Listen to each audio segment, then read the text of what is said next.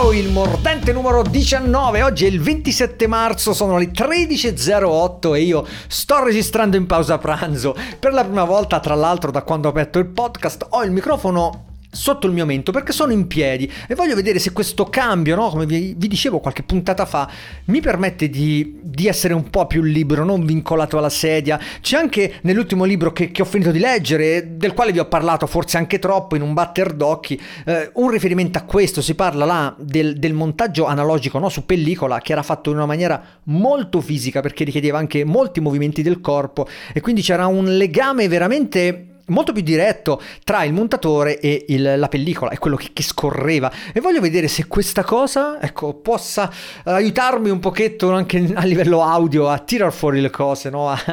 a, rispondere ai vostri messaggi, ad aggiornarvi, anche perché, come vi avevo anticipato, è stata una settimana, sono stati giorni molto molto intensi per me, Code Motion, Microsalon. Ieri sera sono andato a vedere il film, il docufilm su Gauguin a Tahiti, vi consiglio assolutamente di guardare questi film dedicati all'arte perché perché al cinema sono meravigliosi, con uno schermo enorme, con un audio a palla. Tra l'altro questo qua di Gauguin ha una colonna sonora strepitosa che trovate anche su, su Spotify. E vi consiglio proprio di andarli a seguire, poi sono cose molto di nicchia, quindi state sempre pochi in sala no? Quindi avete anche il cinema un po' tutto, tutto, per voi, vi fate una cultura perché vi danno un sacco di informazioni. In questo in particolare si è andato poco nel dettaglio sulle opere d'arte, ma è stato più un uh, discutere de- della sua vita, dei motivi che lo hanno portato a- a- alla fine dell'Ottocento a trasferirsi no? in Polinesia, a mollare tutto e- ed è una cosa che poi alla fine vi, vi, non solo vi apre tante strade perché magari potete scoprire di apprezzare quel tipo di arte, quel tipo di movimento, ma comunque vi potrebbe anche semplicemente dare lo spunto per approfondire un libro, approfondire un concetto. Si parla molto quando, quando si trattano questi, questi artisti, questi, questi personaggi così, così importanti dal punto di vista proprio sociale. Si tratta anche e spesso di mettere in mezzo l'umanità del, della persona, non solo una questione meramente pratica, tecnica, no? Come, come mi, vorre- mi, verrebbe da dire. Ad ogni modo, di tutti questi discorsi potremmo parlarne per ore, quindi se vi interessa l'arte magari fatemi sapere potremmo approfondire un po'. Io sono un assoluto ignorante, però mi piace vedere questi documentari, girare per le chiese, girare per i musei appena posso. Vi ricordo come al solito che se andate su ilmordente.it trovate i pulsanti per WhatsApp o Telegram per mandarmi dei messaggi vocali, preferisco, oppure potete usare il numero 351 851 6089 su ilmordente.it tra l'altro trovate tutti i link per ascoltare il podcast che è distribuito ovunque con il vantaggio con l'extra della skill Alexa che vi permette di ascoltarlo anche dal vostro dispositivo, dispositivo eco, potete ascoltare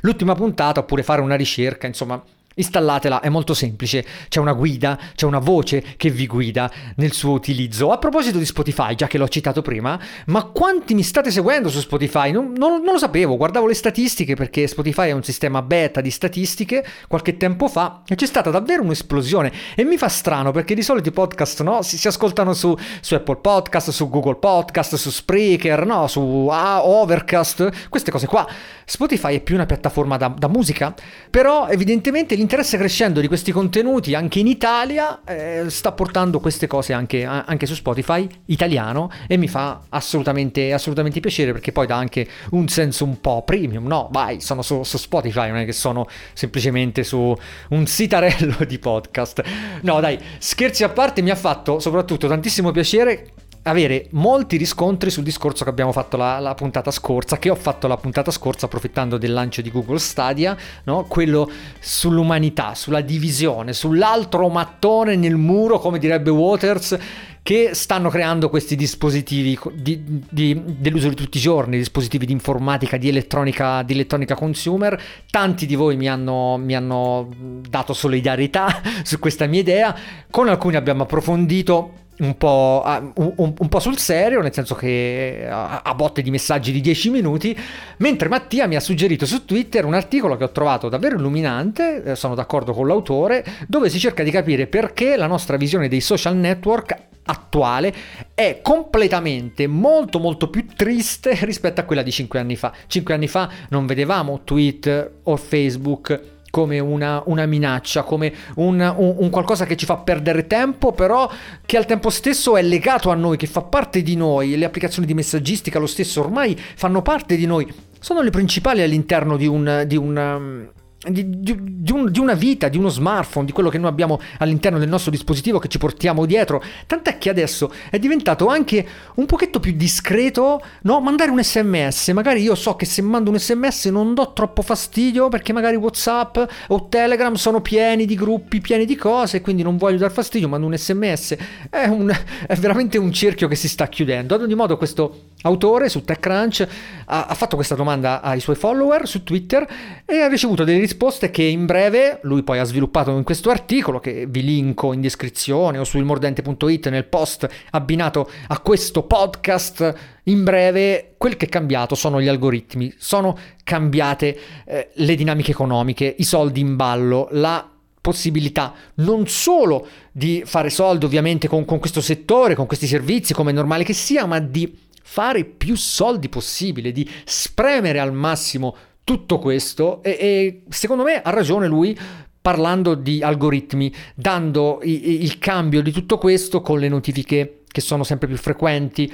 con le timeline che non sono più cronologiche, con gli stratagemmi fatti per eh, impedirci di avere una, un utilizzo più, più, semplice, più lineare, più spensierato di questi, di questi prodotti, ma sempre più legato a noi stessi, sempre più vincolante e quindi sempre più anche fastidioso per certe anime, per certe, per certe, persone. E a proposito di questo è uscito un nuovo libro che si chiama Chiudete Internet, una modesta proposta di Christian Rocca. È un saggio che ancora non ho letto, ho letto l'estratto, domani probabilmente lo andrò a prendere in libreria perché mi ha, mi ha preso, ed è una visione non solo umana, eh, nostra,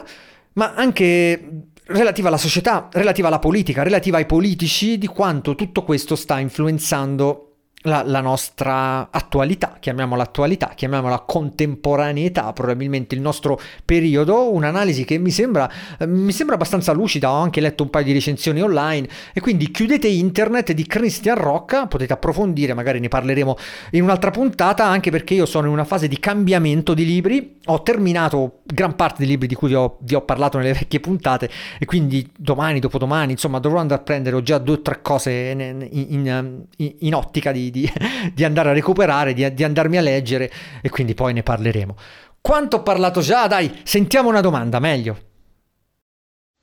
Ciao Riccardo, sono Dario. Innanzitutto complimenti per il tuo lavoro, il tuo podcast e le tue recensioni sono davvero un punto di riferimento. Io sono appena tornato alla mia seconda uscita di corsa, la mia prima è stata l'altro ieri, durante la quale ho deciso volontariamente e seguendo i consigli di alcuni runner di lasciare le cuffiette a casa, quindi non ascoltando musica, concentrandosi su se stessi. E devo dire che ho ottenuto risultati davvero disastrosi. Oggi invece ho portato con me il mio feed iPod Touch e i miglioramenti ci sono stati, tangibili, marcati. E tu come usi la musica durante la corsa? La usi la musica durante la corsa oppure la lasci magari per quando devi fare sforzi più impegnativi come magari in maratone o lunghi davvero intensi?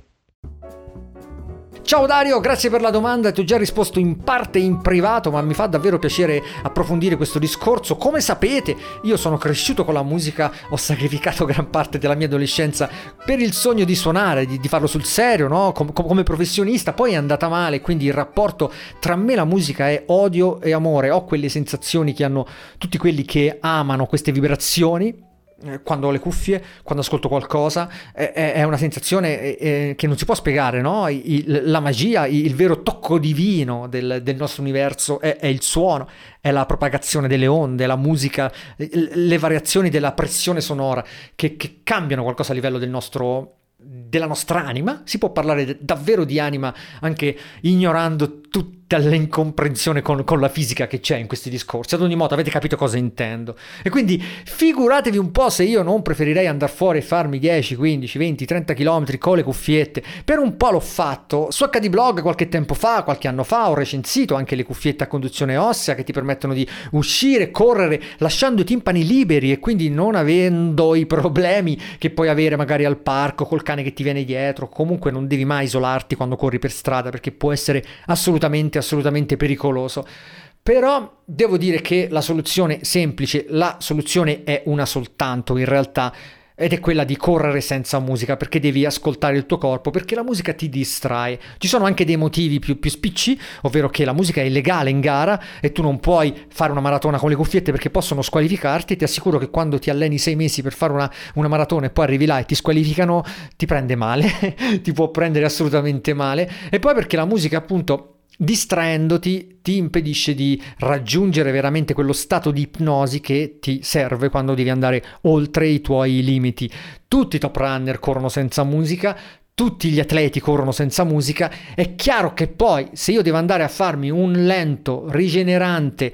lungo, e magari è un periodo in cui ok non voglio, non voglio troppo uccidermi, non voglio troppo ammazzarmi, devo fare il solito percorso, la solita strada, quindi oh che noia, wow, mi metto le cuffiette e mi faccio il lento con un po' di musica sotto, ma devo essere un atleta super allenato devo essere una persona che è consapevole di quello che sta facendo. Oppure l'esatto opposto, l'esatto opposto, devo semplicemente andare fuori e fare jogging, non ho pretese di allenamento, non sto facendo corsa, sto appunto facendo jogging e a quel punto non mi interessa nulla, non devo fare le gare, no, non voglio, non ho il problema della sincronizzazione con i BPM, perché questo per questo motivo viene in realtà considerato doping. C'è uno strano effetto, non è strano in realtà, comunque c'è un effetto di allineamento dei nostri battiti con i BPM della musica, una sorta di effetto doping che porta appunto il nostro ritmo ad aumentare in base al ritmo musicale, quindi qua si possono studiare delle playlist apposite per spingere il nostro corpo un po' oltre quello che sarebbe il suo ritmo standard.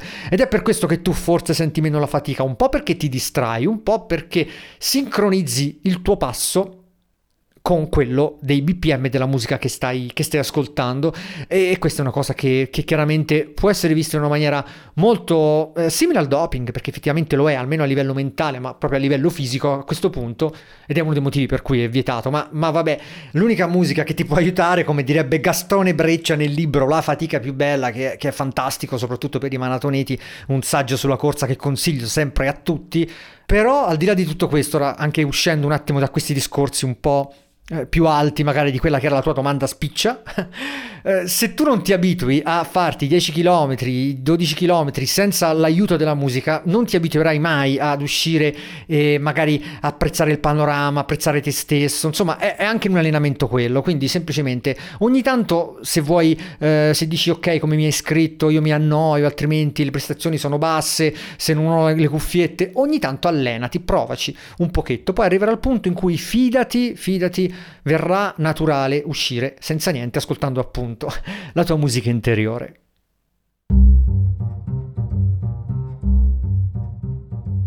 E va bene, dai, chiudo questa puntata, sono le 13.35 e adesso mi rimetto al lavoro, però voglio darvi due informazioni, voglio dirvi due ultimissime cose. La prima è che il 25 aprile, quindi fra un mese pressappoco, proverò a correre il Giro di Laguna, che è una mezza maratona molto bella che fa un percorso che ogni tanto faccio per allenamento quando vado in Toscana a trovare i miei genitori. Il Giro di Laguna ad Orbetello è una gara che potrebbe essere davvero perfetta anche dal punto di vista climatico perché c'è la laguna davanti, perché saranno belle giornate, sarà quella bella settimana tra Pasqua, tra il primo maggio. Insomma, se avete idea di fare una mezza maratona? Per quel periodo, ecco, il 25 aprile ad Orbetello, ve la consiglio, io proverò a farla, proverò in queste quattro settimane ad aumentare piano piano i carichi, non dico fare una tabella perché non c'è tempo, però insomma magari uscire un po' di più